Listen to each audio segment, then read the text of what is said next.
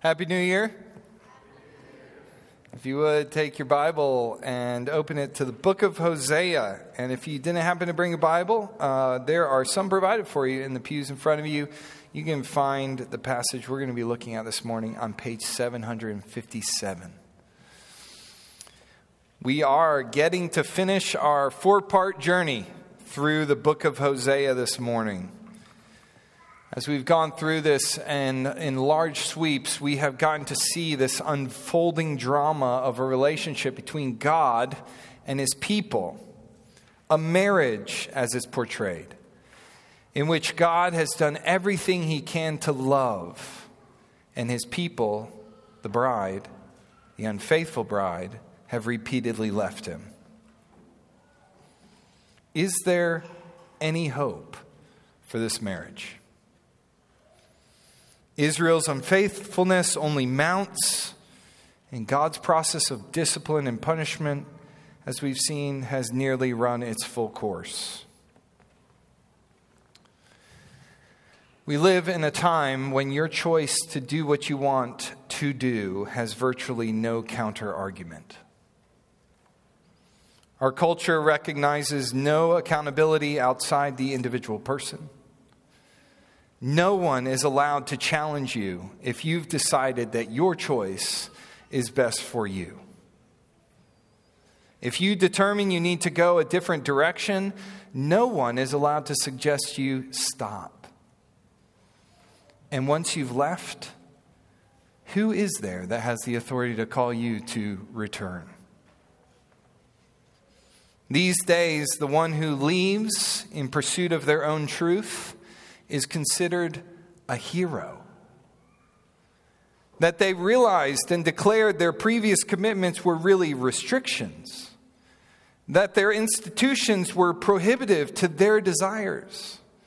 That they took off from everything that held them back. All this is hailed as courageous. Now, surely there will be times when venturing out or moving, leaving is a wise choice, as some of you may have experienced in your own life. Maybe you are venturing out and leaving right now, and you're here because of that, and you're welcome here. But I'm just asking, granting that there are those situations, I'm asking, is it always heroic to leave? Is it always courage to cut out and chart your own course? I wonder, looking back on your life, has leaving always been the best decision you made? Do you look back and see that that choice or that move or that loss due to that decision, do you view all those things as wise in retrospect? Or can you, like me, see times when your own folly was what led you to leave. There were times you now see when you left a good situation for a bad one. You left with bad motives when good ones would have had you stay where you are. When you lost by leaving something you would have certainly held on to by staying. The story of Hosea and Gomer of God and Israel is a story about the folly of leaving God and the wisdom in returning to Him. This is not a modern day triumph of the spouse who shakes the shackles of her covenant commitment. This is an ancient parable that encourages us to consider that when you find love, you should never leave it. And if you've left the one who loves you perfectly, that is God, you should go back to Him as soon as you can. Is there anything you're thinking about leaving right now? Could it be a small thing as you consider the new year, leaving an old habit or leaving your Twitter account?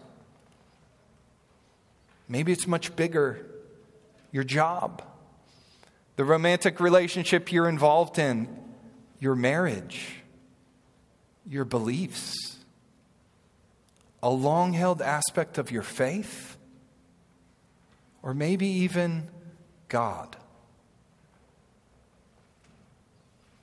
Maybe that's not you, not yet, but you may consider leaving in the future. You know, we can always come up with a good reason to leave everything behind to pursue what we think is best for us. We have no challenge in that, and the world is going to cheer us in it. What is harder, but perhaps much wiser, is the choice to return. So, thinking about your situation or where we may be in the year to come, no matter why we might leave, if returning brings us to God, that is the decision we ought to take. And we're going to trace the end of this curious romance in Hosea in chapters 11 through 14. And there are three aspects of the drama that we're going to discover that come into full focus as the story concludes. The first aspect that we see as we open up chapter 11 is that God is the lover. God is the, and by the I mean ultimate total, comprehensive, best, perfect, the lover. In Hosea, as we've gone through it, we've seen Israel never stops sinning, but God never stops loving. So God established this relationship way back when He pulled this nation out of nothingness, out of slavery, and took them as His own, and declared to them that He would be their God forever, and they would be His people, and He will lead them and provide for them and love them. And listen in as God reminisces on those early days as chapter 11 opens. When Israel was a child, I loved him. And out of Egypt I called my son. The more they were called, the more they went away. They kept sacrificing to the Baals and burning offerings to idols. Yet it was I who taught Ephraim to walk. I took them up by their arms, but they did not know that I healed them. I led them with cords of kindness, with the bands of love, and I became to them as one who eases the yoke on their jaws, and I bent down to them and fed them. God is a loving Father who takes great care for his children, holding, healing, leading, easing, feeding. And notice, God's love is not hid behind a door that, that somehow we have to find the hidden key in order to access. God's love comes to us first, and we receive in turn all the benefits of it. As we keep reading in verse 5, Notice, too, that God's love holds even when we don't hold true to Him. They shall not return to the land of Egypt, but Assyria shall be their king. Because they have refused to return to me, the sword shall rage against their cities, consume the bars of their gates, and devour them because of their own counsels. My people are bent on turning away from me. And though they call out to the Most High, he shall not raise them up at all. How can I give you up, O Ephraim? How can I hand you over, O Israel? How can I make you like Admah? How can I treat you like Zeboim? My heart recoils within me. My compassion grows warm and tender. I will not execute my burning anger. I will not again destroy Ephraim, for I am God and not a man, the Holy One in your midst, and I will not come in wrath. They shall go after the Lord he will roar like a lion. And when he roars, his children shall come trembling from the west. They shall come trembling like birds from Egypt, and like doves from the land of Assyria. And I will return them to, you, to their homes, declares the Lord. Did you see that abrupt change between verse 7 and verse 8? Though God had loved Israel from the beginning, Israel has time and time again spurned him, as we see documented evidently throughout this book. God, at the end of verse 7, it seems, has legitimately concluded that Israel will now be left for dead. They will be taken by the invading Assyrian army to the north and never be heard from again. But then something stops God from executing this just plan. Did you see what it was? His heart of compassion and his nature as the holy God. Now, we often get confused about God because we think of him in human terms. Verse 9 highlights an important distinction must hold in our minds when we think about God that he is God and not a man. This means his love is, by definition, godlike, not manlike. So with Israel, he, he doesn't do what everyone in his would have expected he in his position would do. When people fail him, God instead has a God response. He shows compassion when men would just seek revenge. And when people break their promises to him, God has a holy God response. He keeps his promises that he made. And when people like you and me defy God in our lives, which is a very human man way of living, God gives a God response. He relents from wrath on you and me, and He chooses not to wipe us out in anger, but instead brings life giving salvation. So if your prevailing notion of God is not that He is love, so in other words, when you think of God, if the first thing you think of is not God is a God of love, or that doesn't somehow embody how you think of him, then somewhere your man based categories are preventing you from knowing God as he truly is. God is a God of love. Perhaps your childhood, perhaps your hurts, perhaps your own ignorance, perhaps being influenced by popular versions of worldly love. Maybe those things are clouding your view of this God who is truly the lover. But regardless what it is, it's vital that you ask God to reveal to you who He truly is. He is the lover of our souls, He is the one who shows perfect love.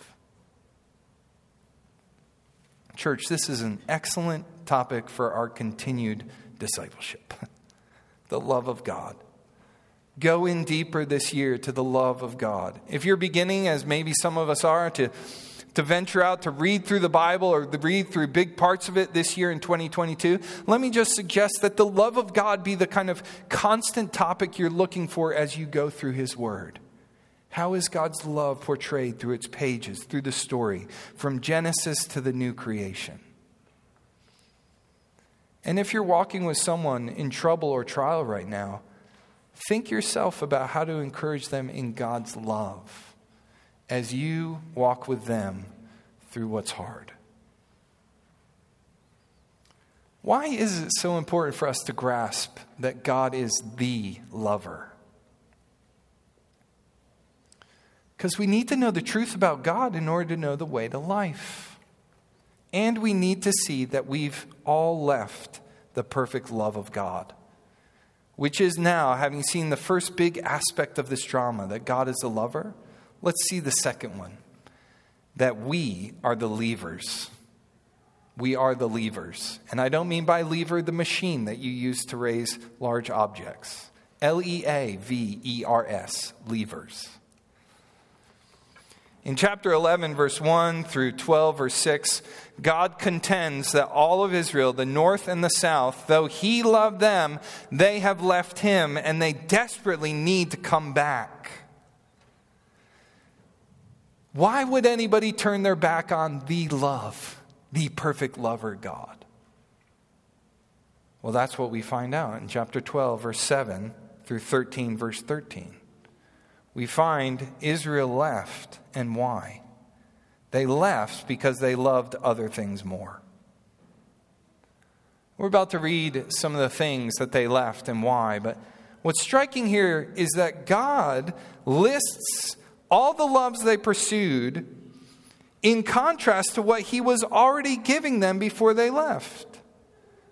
In effect, God is going to say, I loved you perfectly this way, but it is clear that you wanted to leave for something else. So, in chapter 12, verse 7 through 14, we see that Israel left God's word for the promise of wealth. Look at verse 7. A merchant in whose hands are false balances he loves to oppress. Ephraim has said, Ah, but I am rich. I have found wealth for myself in all my labors. They cannot find in me iniquity or sin. I am the Lord your God from the land of Egypt. I will again make you dwell in tents, as in the days of the appointed feast. I spoke to the prophets. It was I who multiplied visions, and through the prophets gave parables. If there's iniquity in Gilead, they shall surely come to nothing. In Gilgal, they sacrifice bulls. Their altars also are like stone heaps on the furrows of the field. Jacob fled to the land of Aram. There Israel served for a wife, and for a wife he guarded sheep. By a prophet, the Lord brought Israel up from Egypt, and by a prophet he was guarded. Ephraim has given bitter provocation. So his Lord will leave his blood guilt on him and will repay him for his disgraceful deeds. See all the references to God's word through his prophets, in contrast to the wealth they left his word for. We also see that Israel left God and his providence for the promise of self made success. Look at verse 13, chapter 13, verse 1. When Ephraim spoke, there was trembling. He was exalted in Israel, but he incurred guilt through Baal and died. And now they sin more and more and make for themselves metal images, idols skillfully made of their silver, all of them the work of craftsmen. It's said of them, Those who offer human sacrifice kiss calves. Therefore they shall be like the morning mist, or like the dew that goes early away, like the chaff that swirls from the threshing floor, or like smoke from a window. But I am the Lord your God from the land of Egypt. You know no God but me. And besides me, there is no Savior. It was I who knew you in the wilderness in the land of drought. But when they had grazed, they became full. They were filled, and their heart was lifted up. Therefore, they forgot me. So I am to them like a lion, like a leopard, I will lurk beside the way. I will fall upon them like a bear robbed of her cubs. I will tear open their breasts, and there I will devour them like a lion, as a wild beast would rip them open. So they left God's word for the promise of wealth. They left God's care and providence in the wilderness for the promise of self made success.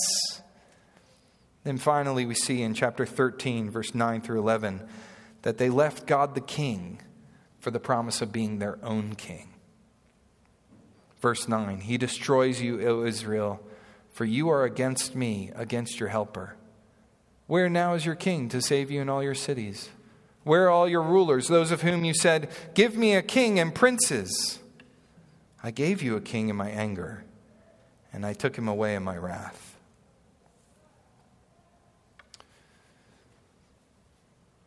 And we're still leaving God for these same reasons today God's word for wealth, God's providence for self made success, God the king for the promise of being our own king. We resist his call to sacrifice money because we want wealth. We try to make things happen on our own in our own power, ceaseless in toil, restless in our anxiety and in our scheming, instead of waiting on his will that all will be made clear. We claim the right to rule by not consulting God or others for counsel. How many churches are praying less but marketing their brand more? How many Christians are self promoting instead of God exalting? How many of us are wishing for more capital tomorrow instead of capitalizing today on the opportunity to know God, learn from His Word, and do it with other Christians? But in these ways, God is not just showing us how we leave or why we do. He is also showing us, and don't miss this, He's showing us how He loves. All the ways He intended to, to provide for and lead and love Israel are here, and they're for us too. God intends to love you through His Word, by His caring providence in your life, and under His loving kingship. And if wealth and success and influence come, they always come under those categories, not separate from them or above them. And if wealth and influence and success don't come, you still have all the things God intends to love you with His word, His providence, and His kingship. God's word, God's providence, God's rule. This is how we will know that God is loving our church. When His word is preached, when His word is shared, when His word is believed, God loves us. When He takes us through hard times, peaceful times, changing times, and keeps us grounded in the faith, He loves us when we live under the authority of Jesus Christ and submit ourselves to the authority of one another in this church, God loves us. Even in Israel's leaving, God was working. Maybe you know from experience that sometimes God will give you leave to realize other loves can't save you. He does this as a kindness to you so that you will turn back to Him. So, like Israel, chapter 12, verse 9, He may return you from wealth to poverty so that you'll see again your full dependence is on God. Or, like Israel in chapter 13, verse 3, He may for a time make you like what you loved, and you will find that in the way you pursued, what you pursued vanishes. And you see that everything but God is shifting sand. Or you may, like Israel, find in 14, verse 11, that whatever you were submitting your life to and serving is all of a sudden taken away. Your king is gone. And God will do that so that you return to his loving lordship. But when you love God, no one can take that away. And if you don't love God, whatever you do love will surely be taken away. God does at times give us leave to pursue other loves, but praise God, He never leaves us. How grateful we are for that. How grateful every child of God is for that, who pursued an empty love at one point, and yet God, in His kindness, sought you out and brought you back. But why not? Why hasn't God turned his back on us? Well, that leads us to the final aspect of this drama. Really, the point to which the whole book has been heading.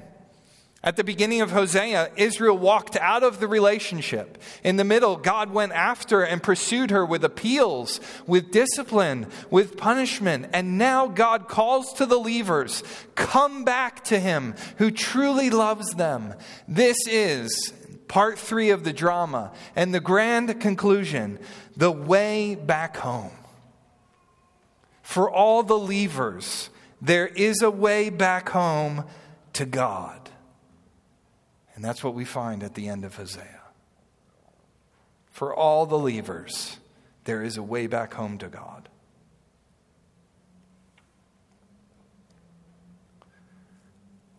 What direction is your life headed?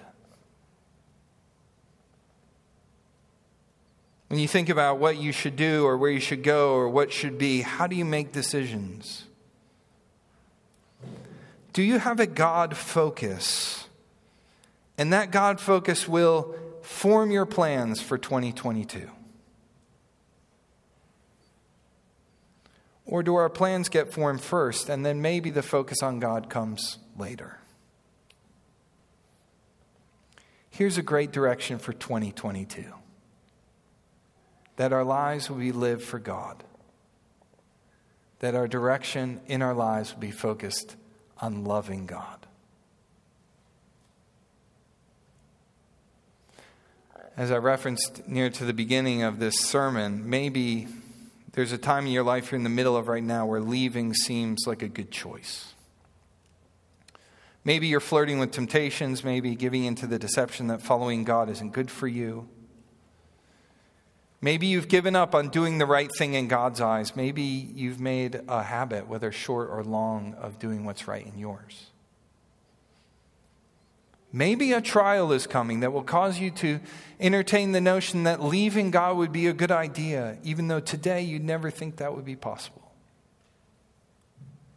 Wherever you are, God will be there working in your leaving.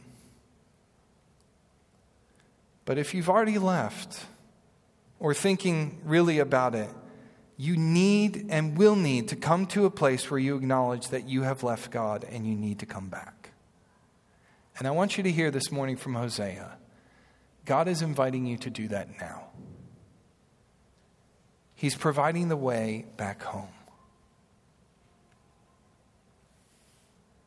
This way is here, charted for us in Hosea. It's a way that goes through death and resurrection. Israel's rebellion against God had an ending point. If they would not give up their cheating ways, God would give them over. So in chapter 11, verse 5, we hear again God's plan. He's going to bring Assyria, a military superpower, sweep into Israel and take Israel captive in exile. Of course, as we saw, God, in a tremendous show of love and grace, decides he's not going to fully carry out the plan, although he'll lead them into exile. But in the end, God, chapter 11, verse 11, will return the exiles home. He'll bring them back. So, the plan of God for Israel is to deal with their sin by allowing them to go down into exile and then raise them up out of it at some future time. A picture of death and resurrection. But this is more than just a symbol or a figure. Look at the harrowing picture of the actual death that's coming. Chapter 13, verse 15 and 16. Speaking of Israel, though he may flourish among his brothers, the east wind, the wind of the Lord, shall come. Rising from the wilderness, and his fountain shall dry up, his, his spring shall be parched, it shall strip his treasury of every precious thing. Samaria shall bear her guilt, because she has rebelled against her God. They shall fall by the sword. For those who would fall on that fateful day of the Assyrian invasion and didn't live to see Israel's return, what hope was there for them? And for those who did live, but lived under the burden of their guilt of regularly turning from God, how would they be free from the curse of their impending death because of their rebellion? And for us, although none of us may ever be chained and led away into a foreign country, what promise is there that death will not consume and destroy us completely? Well, having seen God's love throughout Hosea, how he continues to come and offer grace to sinful people, we should, at this point, by the last chapter, not be surprised that God once again has a solution for us.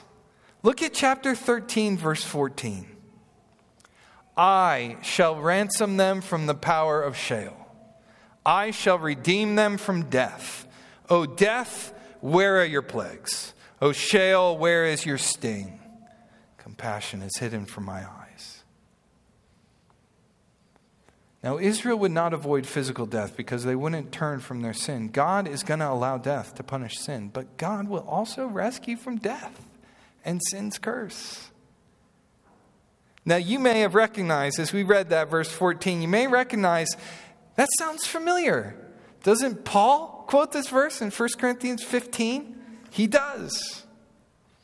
Between the time of Hosea's prophecy and Paul's writings, hundreds of years pass. Assyria does come. The prophecy is fulfilled, and they do ravage Israel, and God does eventually deliver them from exile. But even after Israel comes back, sin remains and death with it. Until one day, the pattern set up in Israel begins unfolding in one man, a son, born in Israel, whose early days were spent in Egypt, in exile, hiding from a murderous King Herod. Herod dies, the boy returns, fulfilling Hosea 11:1, out of Egypt I called my son. Even at infancy. The announcements of his birth echo the long awaited expectation of God's promise to deliver. God had said in Hosea chapter 1 verse 7 that he would have mercy and he would come and save his people by himself, not by a bow, not by a sword, not by war. And Zechariah in Luke 1, verse 78, declares that God Himself was coming and about to come to give knowledge of salvation to His people in the forgiveness of their sins because of the tender mercy of our God. And so God sends a son, Jesus, to redo Israel's life and succeed in every way. And we have failed, but He has come to be righteous in our place. Jesus loved his Father who loved him in return. Jesus followed his Father who led him. Jesus obeyed the words of his Father who instructed him. And Jesus, God's Son, died as a sacrifice to pay the price of our sins. He paid the ransom he, his life, his death, his body on a tree was the redemption arrangement to release us from sin's hold, to remove the venom of death's fatal sting in our lives. And because Jesus came and lived and died in perfection, God vindicated him and raised him from the dead. God's beloved Son led the way down into death so that we who are captive and exiled in sin slavery might be led out into life as sons and daughters of God. This is why Paul on the other side of Jesus' atoning death and triumphant resurrection, picks up Hosea chapter 13, verse 14, and rejoices in the life Jesus is going to provide, provide to every one of his ransom and redeemed people on the day he returns. So flip to 1 Corinthians 15, where we can enjoy this together. When the perishable, chapter 15, 1 Corinthians 15, verse 54, when the perishable, and this is your future Christian who have left your sin and gone to your king, when the perishable puts on the imperishable and the mortal puts on immortality, then shall finally come to pass the saying that is written Death is swallowed up in victory. Oh, death, where is your victory? Oh, death, where is your sting? The sting of death is sin, the power of sin is the law, but thanks be to God who gives us the victory through our Lord Jesus Christ. The death and resurrection of God's Son is the gospel according to Hosea. And it's the gospel of salvation for you and for me. The path back home to a life with our loving God, that path was made by God, and it's available through Jesus' death and resurrection for you. Do you want to go that way back home? The way is through death and resurrection, and you take the way by repenting. By repenting. After all Israel's leaving, over and over again, after they snubbed all the appeals and actions of God, this loving, wonderful God, this gracious God, all his attempts to woo them back, we would think that Israel would need to move heaven and earth in order to get back into God's good graces. But amazingly, Israel isn't even the one that makes the first move back. God moves to them by sending his son. We don't pay back God what we owe. God pays our debts and clears our records through the blood of his son. And then, and only because he has done it, because he has cleared the way of any obstacle that would prevent us from coming home, then God turns and speaks this simple invitation found in Hosea chapter 14, verse 1. Return, O Israel, to the Lord your God, for you have stumbled because of your iniquity. Take with you words and return to the Lord. Say to him, Take away all iniquity. Accept what's good, and we will pay with bulls the vows of our lips.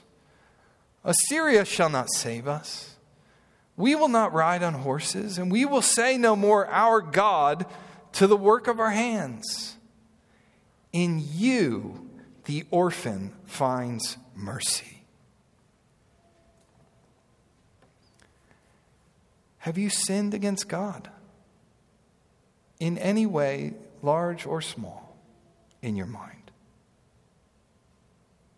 And if it's especially big, are you wonder if you'll ever be able to come back after what you've done? And how many times you've done it?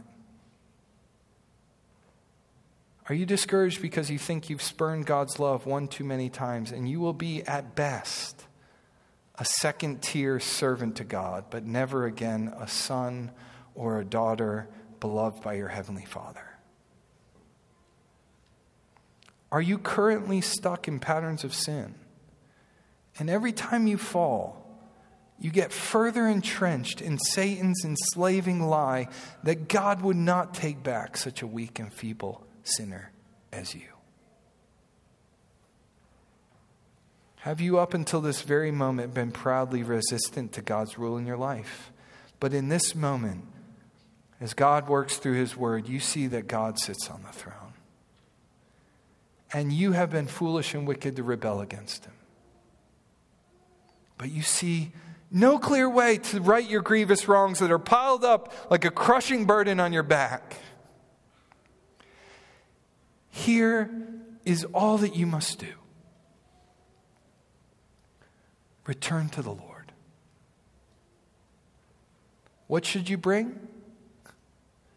Hosea chapter 14, verse 2 says, Take with you only words, only what you speak out of your heart. Words of confession that we've sinned, words of request that He would take away our sin. Words of service that we will give our lives to Him, words of surrender and allegiance that He will be our God and nothing else, and words of assurance that the fatherless find a home in the love and mercy of God.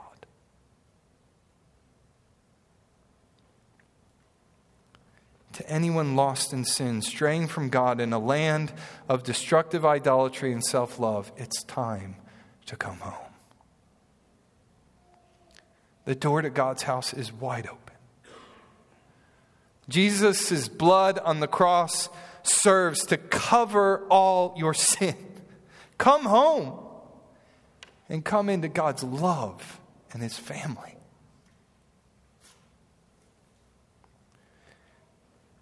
You know, Jesus told a parable once about a son who demanded an early inheritance from his father and only went and squandered it and ended up destitute. One day, that son decided to return home, hoping that at, at, at, least, or maybe at best, he could get a servant job in his father's house, but not at all expecting that he would ever return to his former status as son. Probably a fitting picture for what Israel might think after all the leaving they'd done.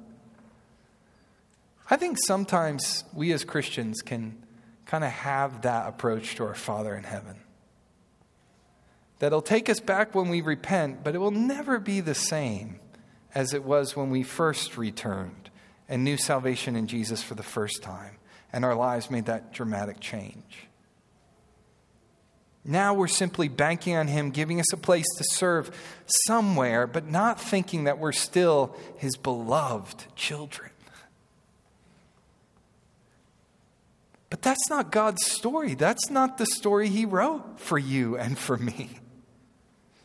In the same way that the father, if you know the parable of the prodigal son, the father in Jesus' parable welcomed home the prodigal son and showered him with affection and gifts and reinstated him right back into the family and fully restored him, so too does Hosea's message end in total restoration.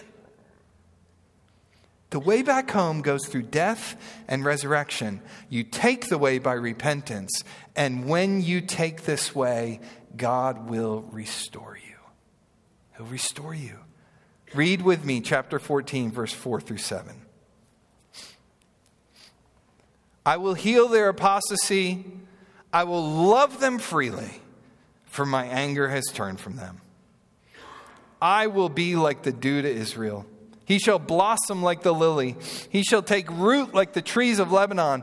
His shoots shall spread out. His beauty shall be like the olive, and his fragrance like Lebanon. They shall return and dwell beneath my shadow. They shall flourish like the grain. They shall blossom like the vine. Their fame shall be like the wine of Lebanon. A sweet and beautiful picture of what awaits the Christian in heaven with God living under his shadow in total beauty the radiance of his beauty. But I think it's speaking to more than just that day. I think it's speaking to the restoration we can experience with God now as we return to him.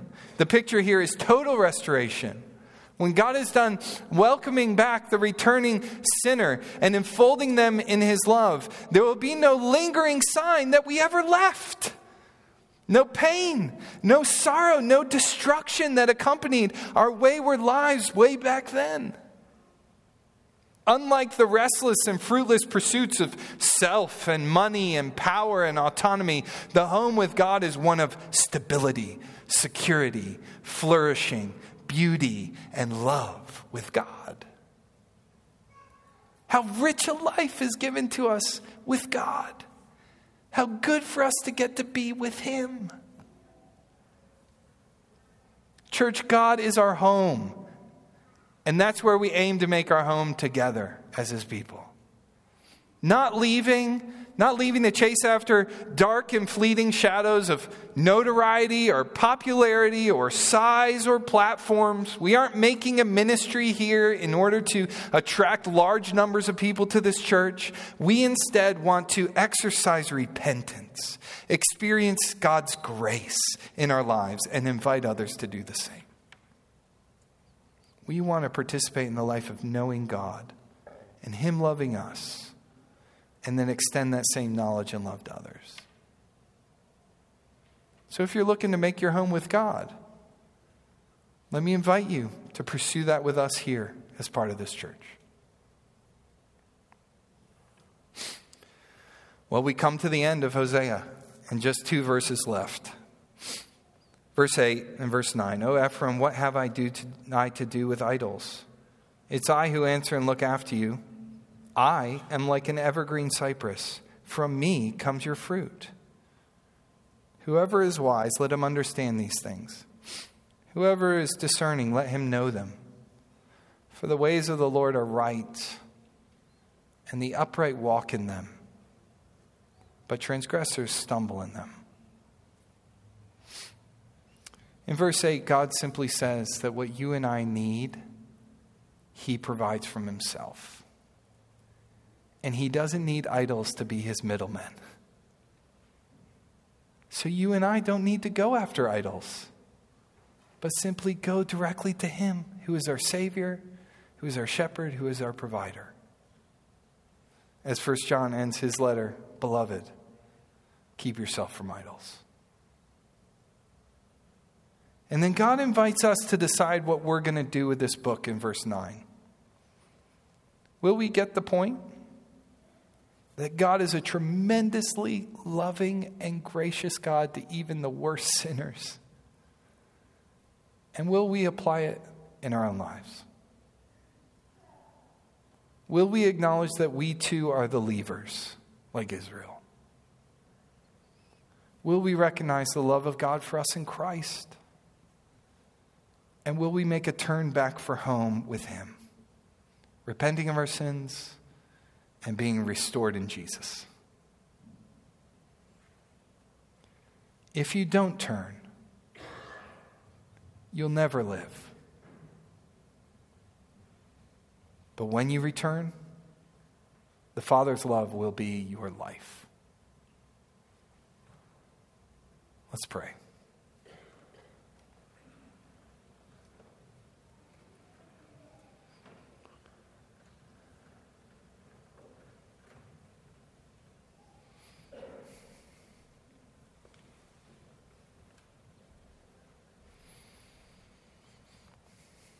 God, we praise you that you are the, the, the wonderful and loving God.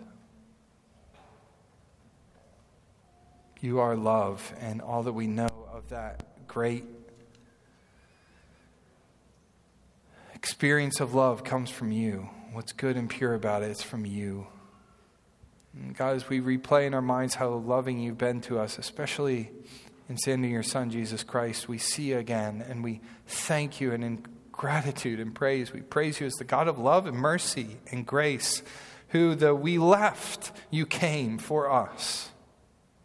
We praise you for the cross of Christ, where we get to leave our burdens of sin behind, and Christ takes them for us, and we get to walk forward in restoration hope that all will be made new because of his resurrection life we now get to be a part of.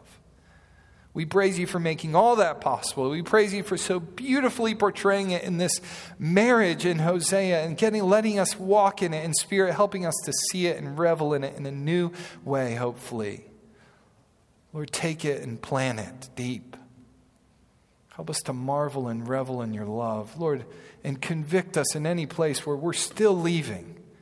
Let us, God, in your grace, hear your voice to return. And Lord, help us to return to you again today, knowing that you are God who delights in pardoning and will restore. Even now, as we come to this gift you've given us in the table, Lord, fulfill all our expectations in you.